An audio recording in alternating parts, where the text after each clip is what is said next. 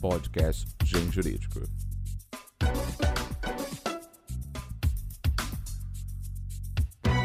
Excelentíssimos ouvintes, colendo internet, egrégio mundo jurídico. No podcast do Gen Jurídico de hoje, eu, Henderson Fürst, terei a imensa honra de receber o nosso estimado autor e ministro-presidente do Supremo Tribunal Federal, o ministro Luiz Fux. Ministro, que honra receber o senhor aqui no nosso podcast. Muito embora o ministro dispense apresentações, eu queria lembrar os nossos leitores que estão nos ouvindo que o ministro também é professor titular de Direito Processual da Universidade Estadual do Rio de Janeiro, guitarrista e faixa preta em jiu-jitsu. Vamos lá então falar um pouco de processo civil. Ministro, como surgiu o seu interesse pelo estudo do processo civil? Bom, meu interesse pelo estudo do processo civil surgiu ainda nos bancos de faculdade, por quanto eu tive um dos melhores professores que já houve no Brasil e no mundo, o professor Zé Carlos Barbosa Moreira. Então, eu tinha tanta admiração pelas aulas dele, e ele era tão claro ao transmitir as lições que eu me interessei muitíssimo pelo processo civil, muito embora eu fosse até monitor de direito civil. Posteriormente, o professor Barbosa Moreira me chamou para trabalhar com ele na Procuradoria Geral do Estado, quando eu ainda era estudante. E ele, então, fazia a revisão do livro dele, pedindo para que eu lesse e ele ouvisse e, eventualmente, corrigisse um ponto ou outro. Eu acho que não tem escola melhor do que a escola do professor Barbosa Moreira. Então, foi, foi assim que tudo começou. E dentro de seu estudo, em algum momento a atividade jurisdicional influenciou o seu modo de pensar o processo? É um dos fatores que sempre é, me incomodou foi a questão da morosidade da justiça. Eu, como juiz, é, vivenciava muitas críticas justas sobre a demora da prestação da justiça. Então, eu sempre procurava estudar é, questões relativas a novas modalidades de prestação de justiça, novos instrumentos que é, viabilizavam a justiça mais rápida. Então, é, nesse particular, quer dizer, o estudo do processo influiu na prestação judicial porque eu me utilizava de alguns instrumentos do processo para poder tornar a prestação da justiça mais séria, como, por exemplo, eu fazia interrogatório das partes fora do momento interrogatório para ver se elas chegavam a um acordo e eu obtive. Eu obtive na nona vara civil uma média de uns 80% de acordos com essa estratégia de utilizar o processo para atividade judicial. Como juiz, qual a grande diferença que o senhor sente entre a jurisdição no primeiro grau e agora no STF? Eu costumo dizer que, mesmo um juiz de carreira como eu, com 40 anos, você entra no Supremo Tribunal Federal como se fosse ser juiz pela primeira vez. Não tem nada igual ao Supremo Tribunal Federal em termos de densidade das questões que aqui são é, submetidas a nosso julgamento.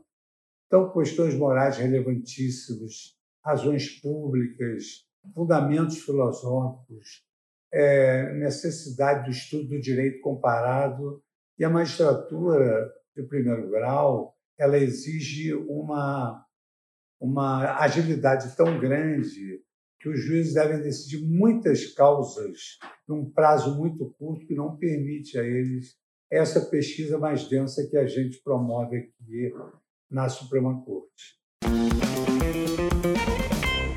Bom, vamos falar um pouco da história do CPC de 2015, que o senhor teve a atuação de liderar os trabalhos da Comissão de Juristas do anteprojeto no Senado Federal.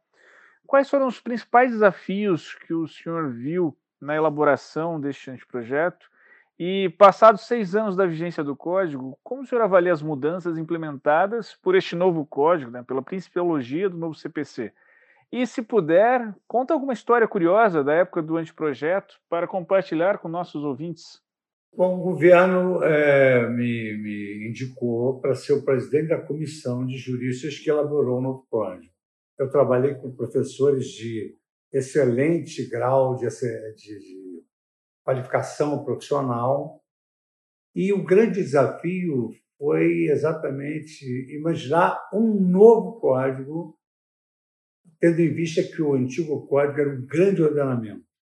Mas esse novo código ele precisava se adaptar. Primeiro, à influência do direito anglo-saxônico. Então, nós tínhamos uma influência do direito romano-germânico e tínhamos agora que adotar uma família mista, romano-germânica e anglo-saxônica, ou seja, institutos da civil law e da common law.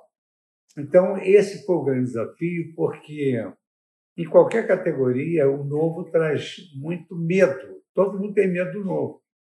E você imagina que profissionais que, formados que já trabalhavam há muitos anos é, deviam se aprimorar num novo ordenamento jurídico, um perfil completamente diferente.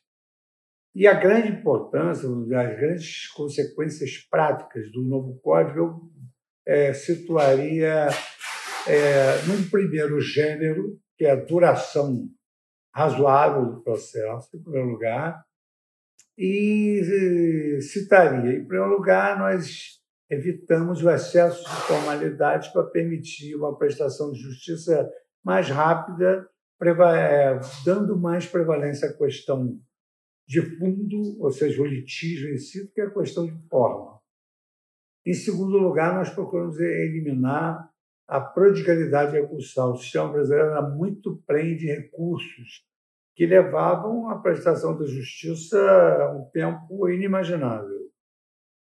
E, em terceiro lugar, nós tivemos um, um outro aspecto, que foi o da litigiosidade desempreada. Havia muita litigância no Brasil. Para cada dois brasileiros, um litigava em juízo. Então, nós tínhamos que encontrar instrumentos que, que uma vez resolvidos, eles serviriam para essas inúmeras causas. E um grande instituto que nós conseguimos consagrar no código foi do incidente de resolução de demandas repetitivas, o RDR. Por quê? Porque as causas iguais são decididas através de um processo modelo em que as teses são introjetadas nas causas e elas morrem no nascedouro.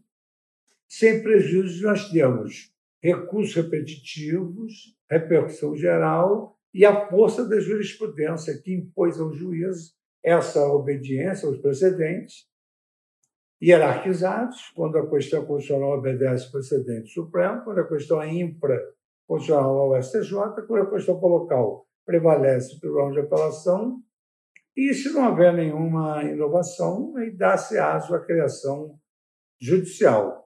Então, para mim, esses três fatores, é, excesso de formalidades que foram é, conjuradas, prodigalidade recursal que eliminou uma série de recursos. E, finalmente, instrumentos de tutela de interesses transindividuais que acabaram por é, eliminar essa litigiosidade desenfreada, porque, numa linguagem mais coloquial, o judiciário, com uma só cajadada, acabava matando vários coelhos.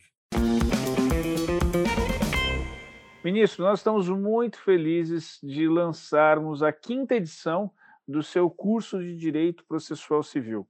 O que, que os nossos leitores podem aguardar dessa nova edição?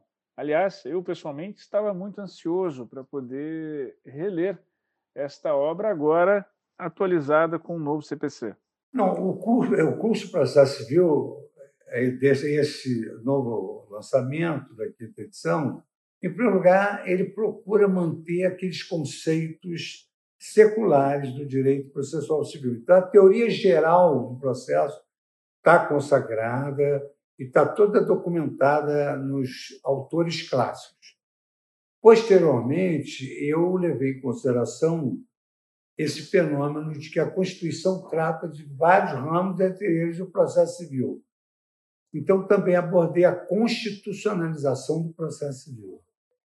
Em terceiro lugar, eu também procurei fazer uma análise dessa influência do sistema anglo-saxônico no direito brasileiro. Em último lugar, eu passei a me dedicar ao estudo da análise econômica do direito e, e também introjetei nesse livro essa nova visão da Escola da Análise Econômica do Direito, que tem como grande escopo a eficiência do sistema judicial como fator de atrativo para os investidores estrangeiros, porque o sistema jurídico eficiente ele coloca o Brasil no denominado ranking doing business do Banco Mundial. Então nós levamos isso em consideração também. Então é um código que tem os conceitos seculares e a evolução do direito, até mesmo a um capítulo sobre a novela Justiça Digital. A obra trouxe um capítulo sobre análise econômica, tema que o senhor se dedicou anteriormente. Como que o senhor avalia o impacto da análise econômica no processo civil? É, eu destaco que a análise econômica do direito, o impacto dela no processo civil é múltiplo. Em primeiro lugar, visa a eficiência do processo. Então, o objetivo é o resultado judicial final. A parte tende a apostar no seu direito. Em segundo lugar, ela conduz a parte a fazer uma avaliação do custo-benefício, que é um conceito econômico, mas que deve ser levado em consideração pelo litigante no processo civil. Então, eh, nós temos instrumentos em que ele pode avaliar as chances de êxito e os riscos da derrota. Por outro lado, a análise econômica dá muita ênfase à consensualidade, que é a melhor forma de solução dos litígios. E, para isso, ela se vale de um segmento da análise econômica que é a economia comportamental. Então, as pessoas, para fazer, para elaborar um, um acordo, elas precisam, em primeiro lugar, ter uma simetria de informações. Não pode haver uma desigualdade tão grande, porque senão a pessoa não sabe os direitos que tem, como é que vai fazer um bom acordo? Então, há necessidade da simetria de informações. Por outro lado, a nova economia comportamental ela trabalha com a psicologia hedônica. Então, ela, é, a análise econômica ela fornece elementos no sentido de que a, o consenso, a conciliação, ela só é bem elaborada quando ela é, conduz as partes a uma sensação de justiça e de felicidade. Inclusive, recentemente, professor da Harvard School, ele escreveu uma obra sobre justiça e felicidade, Happiness and the Law, onde ele diz que a pessoa só faz um acordo quando ela tem a sensação de que está sendo feito com relação a ela justiça e que trará a ela aquele acordo mais felicidade do que ela tinha antes de ingressar na justiça. Ministro, encerrando nossas perguntas, eu queria saber um pouco de como é presidir um tribunal constitucional. Quais são os desafios da presidência de um tribunal constitucional? Bom, o grande desafio de presidir um tribunal constitucional é que a, o judiciário é o último player da, na, na, nos poderes instituídos é, pela Constituição Federal. Então, só o judiciário tem o poder de rever os atos executivos, só o judiciário tem o poder de rever os atos legislativos. Vai dizer, se um ato executivo for praticado com desvio de poder, o judiciário, que é provocado para se manifestar, pode anular o ato executivo. Uma lei constitucional, cabe ao Supremo Tribunal Federal declará-la inconstitucional. Como nós vivemos num Estado democrático, a instância maior é o legislativo. Então, é preciso, o grande desafio é que é preciso ter uma postura de deferência ao legislativo, sem descuidar da guarda da Constituição. E nesse, nesse, no exercício dessa função, muitas vezes a Suprema Corte não é bem entendida, gerando, digamos assim, é, crises institucionais que são meramente artificiais, porque a Suprema Corte está exercendo a função que a Constituição determinou. Por outro lado, a sociedade também, às vezes, não entende que o judiciário só age quando ele é instado a fazê-lo, quando ele é provocado. E aí fala-se em judicialização, aduz que o Supremo ele invade assuntos que não são da alçada. O Supremo não invade nada, o Supremo só age se alguém provocá-lo para que ele dê a sua palavra. E a Constituição Federal determina que é, o Judiciário não pode deixar de decidir. Ao passo que as cortes constitucionais de outros países permitem que os seus integrantes possam pronunciar o não julgo, não líquido. Por quê? Porque há um desacordo moral na sociedade, ela não vai entender ainda bem aquela solução judicial. Por outro lado, nós eh, vivemos num Estado democrático. Então, a democracia ela é, digamos assim, o objetivo também maior da Suprema Corte, que é garantir igualdade, garantir liberdade e dignidade aos cidadãos, principalmente porque hoje a pessoa humana é o centro de gravidade da Constituição. E, e é o centro de gravidade que ilumina todo o universo jurídico. Então, nós temos assim essa preocupação com esses três valores que é, precisam é, é, informar o legislador e o executivo no momento da prática dos seus atos.